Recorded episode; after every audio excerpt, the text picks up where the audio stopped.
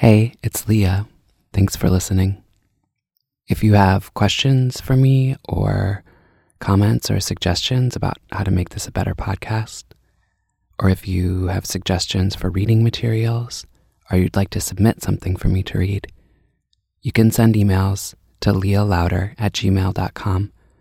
That's L E A H L O U D E R at gmail.com. The Cloud Dream of the Nine, a Korean novel, a story of the times of the Tangs of China, about 840 AD, by Kim Mon Chung, translated from Korean to English by Reverend James Scarth Gale, Canadian, 30 years resident in Korea by 1922. Chapter 1 The Transmigration of Songjin. There are five noted mountains in East Asia. The peak near the Yellow Sea is called Taisan, Great Mountain. The peak to the west, Hwasan, Flowery Mountain. The peak to the south, Hyeongsan, Mountain of the Scales. The peak to the north, Hangsan, Eternal Mountain.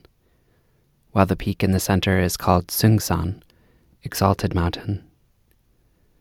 The Mountain of the Scales the loftiest of the five peaks, lies to the south of the Tongjiang River, and on the other three sides is circled by the Sanggang, so that it stands high, uplifted, as if receiving adoration from the surrounding summits. There are in all 72 peaks that shoot up and point their spear tops to the sky. Some are sheer cut and precipitous and block the clouds in their course, startling the world with the wonder of their formation. Stores of good luck and fortune abide under their shadows. The highest peaks among the 72 are called Spirit of the South, Red Canopy, Pillars of Heaven, Rock Treasure House, and Lotus Peak. Five in all. They are sky tipped and majestic in appearance, with clouds on their faces and mists around their feet, and are charged with divine influences. When the day is other than clear, they are shrouded completely from human view. In ancient days, when Ha'u restrained the deluge that came upon the earth, he placed a memorial stone on one of these mountain tops, on which was recorded his many wonderful deeds. The stone was divinely inscribed in cloud characters, and while many ages have passed, these characters are clear cut as ever. In the days of Qin Shi Huang, a woman of the Genii named Queen Wee who became a Taoist by divine command, came with a company of angelic boys and fairy girls and settled in these mountains, so that she was called Queen Wee of the Southern Peak. It is impossible to relate all the strange and wonderful things that have been associated with these mountain fastnesses. In the days of the Tang dynasty, a noted priest came hither from India, and being captivated by the beauty of the hills, built a monastery on Lotus Peak. There he preached the doctrines of the Buddha, taught his disciples, and put an end to fearsome demons and foul spirits, so that the name of Gautama grew great in influence, and people bowed before it and believed, saying that God again had visited the earth. The rich and honorable shared of their abundance. The poor gave their labor, and so they built a wide and spacious temple. It was deeply secluded and quiet with a thousand and one beautiful views encircling it, and a majesty and impressiveness of mountain scenery for background that was unsurpassed. This preacher of the Buddha had brought with him a volume of the Diamond Sutra, which he expounded so clearly that they called him Master of the Six Temptations and the great teacher of the Yukwan. Among the five or six hundred disciples that followed him there were some thirty well versed in the teaching and far advanced. One, the youngest of them, was called Song Jin, without guile. His face was fair and beautiful to see, and the light of his expression was like running water. He was barely twenty, and yet he had mastered the three sacred books. In wisdom and quickness of perception, he surpassed all the others, so that the master greatly loved him, and intended later to make him his successor. As the teacher expounded the doctrine to his disciples, the Dragon King himself from the Tongjiang Sea used to come in the person of an old man, dressed in white clothes to listen and learn. On a certain day, the teacher assembled his pupils and said to them, I am now an old man and frail in body, and it is thirteen years and more since I have been outside the mountain gates. Who among you will go for me to the palace of the waters and pay my respects to the Dragon King? At once, Song Jin volunteered. The teacher, greatly pleased at this, had him fitted out in a new cassock, gave him his ringed staff of the gods, and he set off briskly towards the world of Tongzhong. Just at this moment, the priest who guarded the main entrance to the monastery came to say that the noble lady of the southern peak had sent eight fairy messengers to call, and that they were now waiting before the gate. The master gave command that they be admitted, and they tripped across the threshold in modest order, circling about three times, and then bowing and scattering the blossoms of the genii. They knelt reverently and gave their message from the lady, saying, The noble teacher lives on the west side of the mountain, and I on the east. While the distance is not great, and we are comparatively near as neighbors, still I am of humble birth, and am so busily occupied that I have never come even once to the sacred temple to hear the doctrine. I have no wisdom of my own to keep me in touch with the good, but now I am sending my serving maids to pay my respects, and at the same time to offer to your excellency flowers of paradise and fairy, fairy fruits, along with some other gifts of silk, which I sincerely trust you will accept as a token of my earnest heart. Each then made her presentation of flowers and treasures to the master. These he received and passed on to his disciples, who had them placed as offerings before the Buddha. With much bowing and folding of the hands, according to the required ceremony, he replied, What merit has an old man like me, I pray, to have such gifts as these presented to him? He gave liberally to the eight maidens in return, and they set off lightly on their way. They passed out through the mountain gate hand in hand, talking as they went. Said they, These divine mountains of the south, being of one range and having the same streams encircling them, once upon a time were all within our own boundaries. But since the setting up of the temple of the great teacher, certain limitations have shut us off from freedom, so that we have not seen the beautiful places that were once our own. Now, by the good fortune of Our Lady's commands, we are here in this valley at this lovely season of the year. It is early in the day. Let us take the occasion to go up to the heights and have a breath of the sweet air of Lotus Peak, dip our kerchiefs in the limpid water, sing a verse or two, and awaken our souls to the joy of life. On returning home, we shall be the praise and envy of all our sisters. Let us do this. They set off, on their way looking down with wonder at the rushing water walking skillfully along the giddy ranges and following the streams. At last, on this happy day of the third moon, they found themselves on the stone bridge that spanned the torrent. All the flowers were in bloom. The streams beneath them sparkled with silvery brightness. There hung a tent work of flowers and leaves like a silken canopy. The birds vied with each other in the beautiful notes of their singing. The soft breezes awakened glad and happy memories, while the beauty of the scene held them spellbound. Thus were the eight fairy messengers charmed as they sat in delight on the bridge, looking down at the wonderful mirror of the streams that met and sparkled in a crystal pool below. Their delicate eyebrows and glowing bright faces shone forth, reflected in the water as if seen in a famous picture from a master's hand. They were so entranced that they had no thought of going till the sun began to descend toward the western hills and the day to darken. At this moment, Song Jin crossed the Tongzhong River and entered the water palace of the Dragon King. His Majesty was greatly delighted at his coming, stepped outside the gates to meet him, took him by the hand, led him in, and bid him share his throne. Song Jin made his obeisance and gave his message from the master. The king, in response, bowed low and ordered a feast of welcome to be prepared, at which were fruits and dainties of the fairies in abundance, and of such flavor as the dwellers in the hills alone know. the Dragon King himself passed the glass and urged him to drink. Song Jin several times refused, saying, Wine is a drink that upsets and maddens the soul, and is therefore strictly forbidden by the Buddha. So, your humble servant must not partake. But the Dragon King replied, I am aware that among the five things forbidden by Gautama, wine is one, but the wine that I offer is different altogether from the maddening kind that men drink. It represses the passions and quiets the soul. You will not mistrust my sincerity in offering it, I am sure. Sung Jin, moved by this kindness, could not any longer refuse, and he drank three glasses. He then spoke his greeting and came forth from the water palace, riding on the wind and sailing directly for Lotus Peak. When he had landed at the base of the hill, the influence of the wine was already manifest in his face, and a feeling of dizziness possessed him, so that he reprimanded himself, saying, If my honored master sees me with this inflamed expression, how startled he will be, and how soundly he will chide me.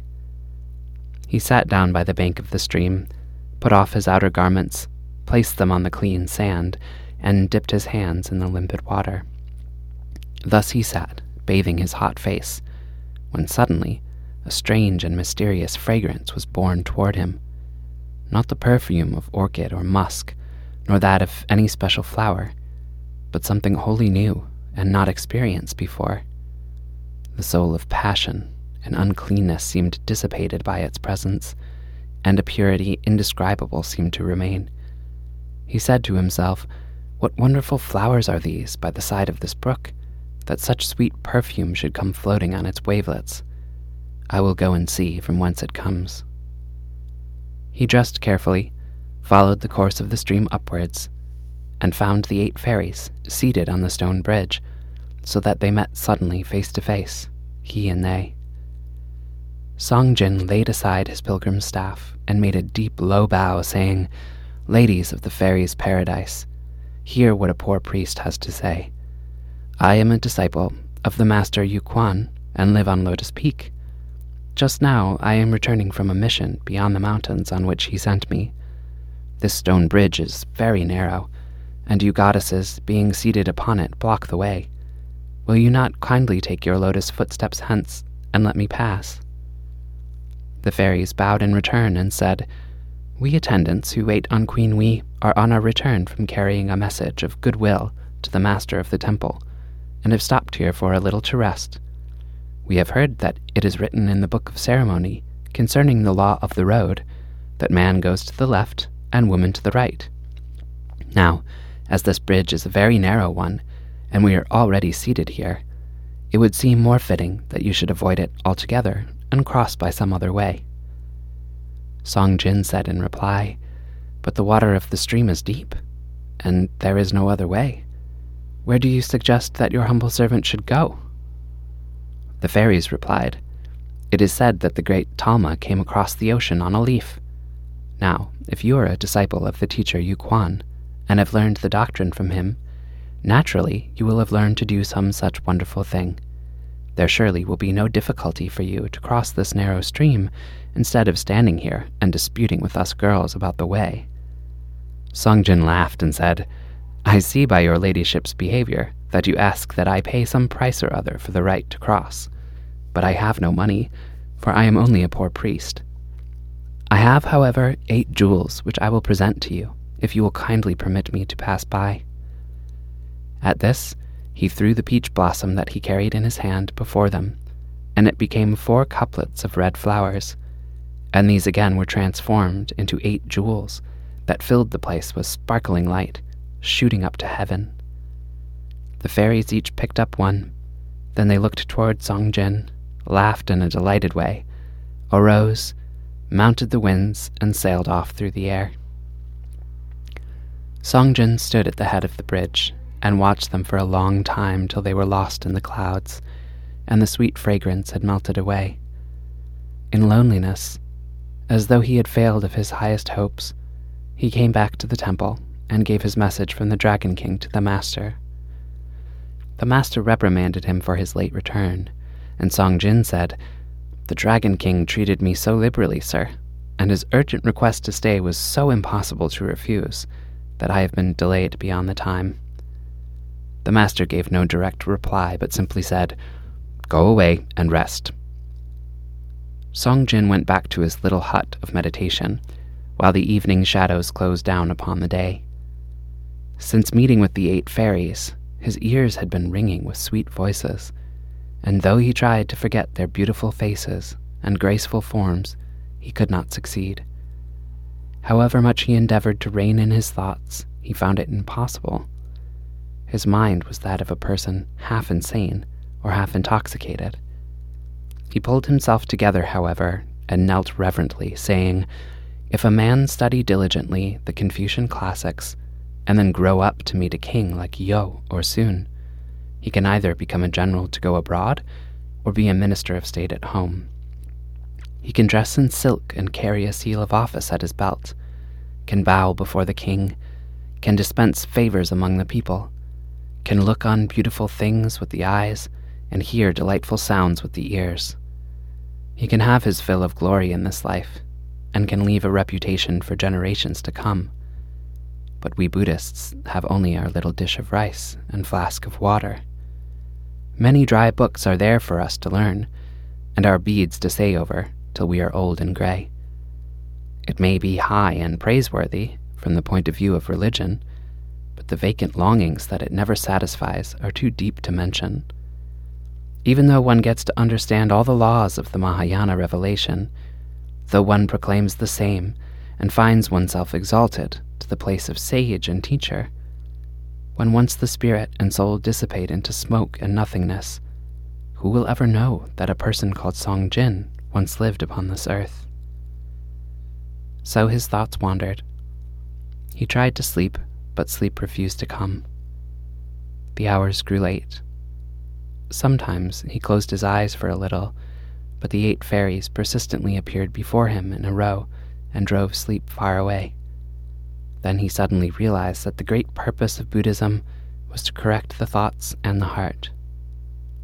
I have been a Buddhist for ten years, said he, and I had well nigh succeeded in getting done with the world till this deceitful mind of mine got itself tangled up to the damage of my soul. He burned incense, knelt, called in all his thoughts, counted his beads, recalled to his consciousness the thousand Buddhas that could help him when suddenly one of the temple boys came to his window and spoke, saying, Elder brother, are you asleep? The master is calling you. Song Jin, in alarm, said to himself, His calling me in this unusual way in the middle of the night can only mean something serious. He went along with the boy to the audience hall of the Buddha, where the chief had assembled all the priests of the temple and was sitting in solemn silence. His appearance was one to inspire fear and question. The light of the candles shone brilliantly. He spoke with great care, but with severe in- intonation. Song Jin, do you know how you have sinned? Song Jin, who was bowed low, kneeling before the dais, replied, I have now been a disciple of the Master for ten years and more, and have never disobeyed any command or any order concerning acts of worship in which I have had a part. I am dark and ignorant, I know, and so am not aware of how I have offended. The Master said, There are three things that must be exercised in the ordering of one's acts, namely, the body, the mind, and the soul. You went to the Dragon King and drank wine, did you not? Again, on your way back by the stone bridge, you had a long and frivolous conversation with the messengers of Queen Wee. You gave them each a flower and made jokes and light talk. Since coming back, too, you have not put these recollections from your mind and heart, but instead have allowed yourself to be entangled with worldly delights. You have been thinking of riches and honor with all the other temptations of the earth, and have turned with loathing from the doctrine of the Buddha. Thus, your three degrees of attainment have all fallen from you in a single hour. You can remain here no longer. Song Jin, overcome to tears, prayed for forgiveness. He said, Great Master, I am indeed a sinner. Still, my breaking the rule regarding drink was because the king so forced and compelled me, and my talking with the fairies was only because I asked of them the way. I had had no such intention in my heart. Why am I thus condemned? I will go back to my cell, and though evil thoughts assail me, I will keep my spirit awake against them and overcome their madness, so that a true mind will assuredly return. I will bite my hands, and I will repent of the wrong I have done, and my heart will be restored. It tells in Confucianism how one can thus return to the right way. As I have sinned, will my revered father not give me a flogging and set me right? This is what I understand to be the teaching of the Buddha. Why should you drive me away from all possibility of reformation? I came to you when I was only twelve years of age, gave up my parents and relatives, cut my hair, and took the vows of a priest, and ever since have lived dependent on you. It is just as though you had begotten me and brought me up, and our love is as between on- only son and a father. My cell is the special meeting place of the monastery, and my hopes are all here. Where shall I go? The master said, You desire to go, and that is what makes me send you off.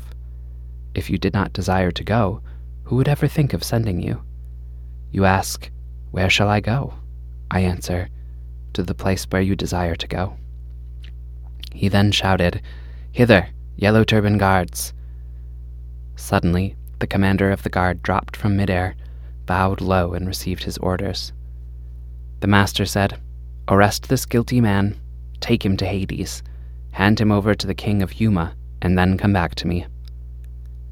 When Song Jin heard this, his spirit seemed to depart from him. His eyes streamed over with tears. He fell forward and cried out, Father, Father, please hear me. Listen to what I have to say.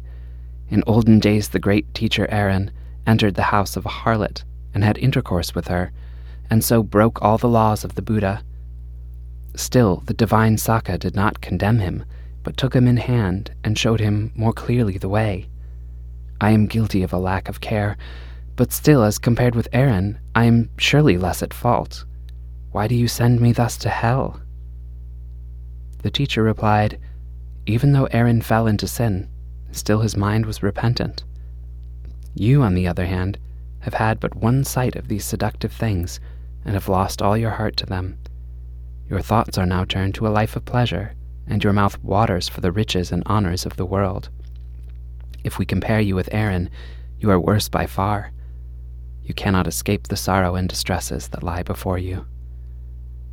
Still, Song Jin cried for mercy and had no thought of going, so that the stern teacher comforted him finally, saying, While your mind remains unpurified, even though you are here in the mountains, you cannot attain the truth. But if you never forget it and hold fast, you may mix with the dust and impurities of the way and your return is safe and sure. If you ever desire to come back here, I will go and bring you. Depart now, without doubt or question. There being no help for it, Song Jin made a low bow before the master, said goodbye to his priest companions, and went along with the constables of hell past the lookout pavilion till he came to the outer walls where the guards at the gate asked the cause of his coming. The constables replied, At the order of the teacher Yu Quan, we have arrested this guilty man and brought him. The soldier guards then opened the gates for them. The constables reached the inner enclosure and announced why Song Jin had been arrested. The king of Hades had him brought in and then spoke to him in the following way Honored master, although you live in the Namak Hills under Lotus Peak, your name is already on the incense table before the great King Chijang. I have said to myself that hereafter, when you are exalted to the throne of the lotus, all living creatures of the earth will be greatly blessed thereby. For what possible cause are you arrested and brought here thus in disgrace? Song Jin, in confusion and shame of face, did not reply for a long time. At last he said, I met the fairy maidens of Queen Wee on the stone bridge of Namak, and failed to restrain my thoughts about them. Thus I sinned against my master, and now I await the commands of your majesty. The king of Hades sent a message by those who waited on him to King Chijang that ran thus The teacher Yuquan of Namak has sent me one of his disciples under arrest by his yellow turban constables, in order that we may decide here in hell as to his guilt. As he is different from ordinary offenders, I am asking counsel of your High Majesty. King Chijang replied, A man who would be perfect has his journey to make, and his return, in order to accomplish all things in accord with his own will and purpose. He cannot escape it, so there is no use to discuss the matter. Just as the king of Hades was about to decide, two devil soldiers announced that the Yellow Turban Guards, by command of Master Yu Quan, had brought eight more offenders who were outside the gate waiting. When Song Jin heard this, he was greatly alarmed. The king then ordered them in, when, behold, all the eight fairies of Namak came haltingly over the threshold and knelt down in the court. The king spoke, saying, You fairy maidens of Namak, listen to me. Fairy folk live in the most beautiful worlds that are known, and have joys and delights beyond measure. How is it that you have come to such a place as this? The eight, in great shame and confusion, made reply. We were ordered by Queen Wee to go and make inquiry of the teacher Yuquan as to his health and welfare. On our way back, we met with his disciple Song Jin, and because we talked with him, the teacher said that we had defiled the sacred precincts of the hills, and he wrote and asked that we be sent to the place of the dead. All our hopes and prayers are with your majesty. Pray have mercy upon us, and let us go once again into the world of the living. The king of Hades then called nine messengers who appeared before him. He ordered them in a low voice, saying, Take these nine and get them back as soon as possible into the world of the living. Scarcely had he finished when a great wind arose and whirled about, carried off the nine into space, drove them asunder, and sent them into the four corners of the earth. Song Jin, following his leader, was borne along by the wind, tossed and whisked through endless space, till he seemed at last to land on solid ground. Then the tempest calmed down. Song Jin gathered his scattered senses and found himself shut in by a range of hills, with the waters of a clear, beautiful stream running by. He also saw inside a bamboo paling, and between the shady branches of the trees, glimpses of thatched roofs, a dozen or more. Two or three people were standing and talking together. They said in his hearing, The hermit Yang's wife, now over fifty years of age, is to give birth to a child. A marvelous thing indeed. We have expected it now for some time, but no infant's voice is yet heard. A somewhat anxious circumstance. Song Jin said to himself, I am to be born again among men. For now that I behold myself, I have no body, but am a spirit only. My body I left on Lotus Peak, where it has already been cremated.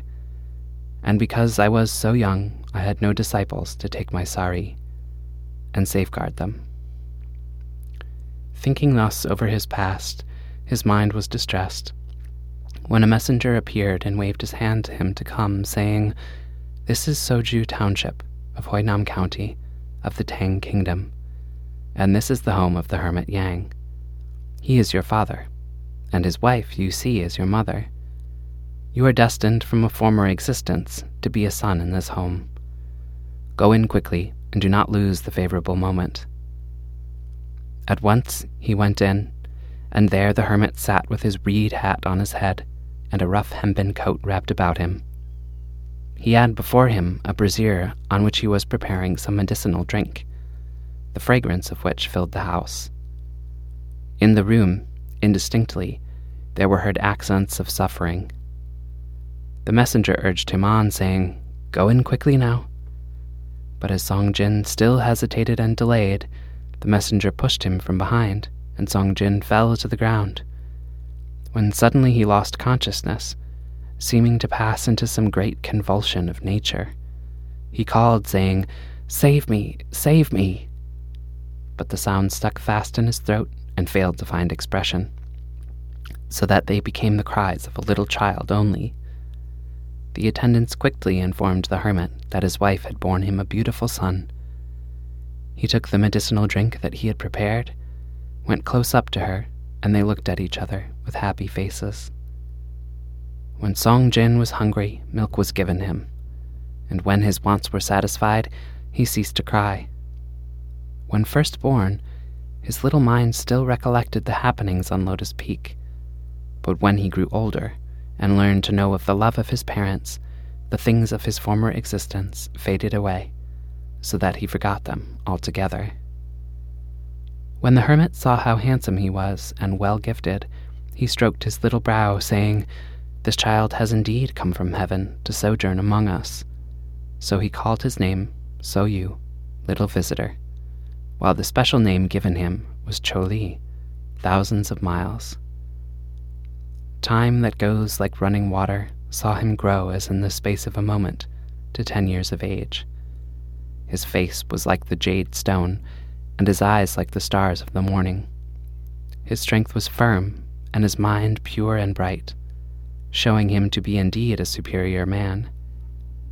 The hermit said to his wife, I am originally not a man of this world, but because I was united to you, I have remained long among the dust of this mortal way.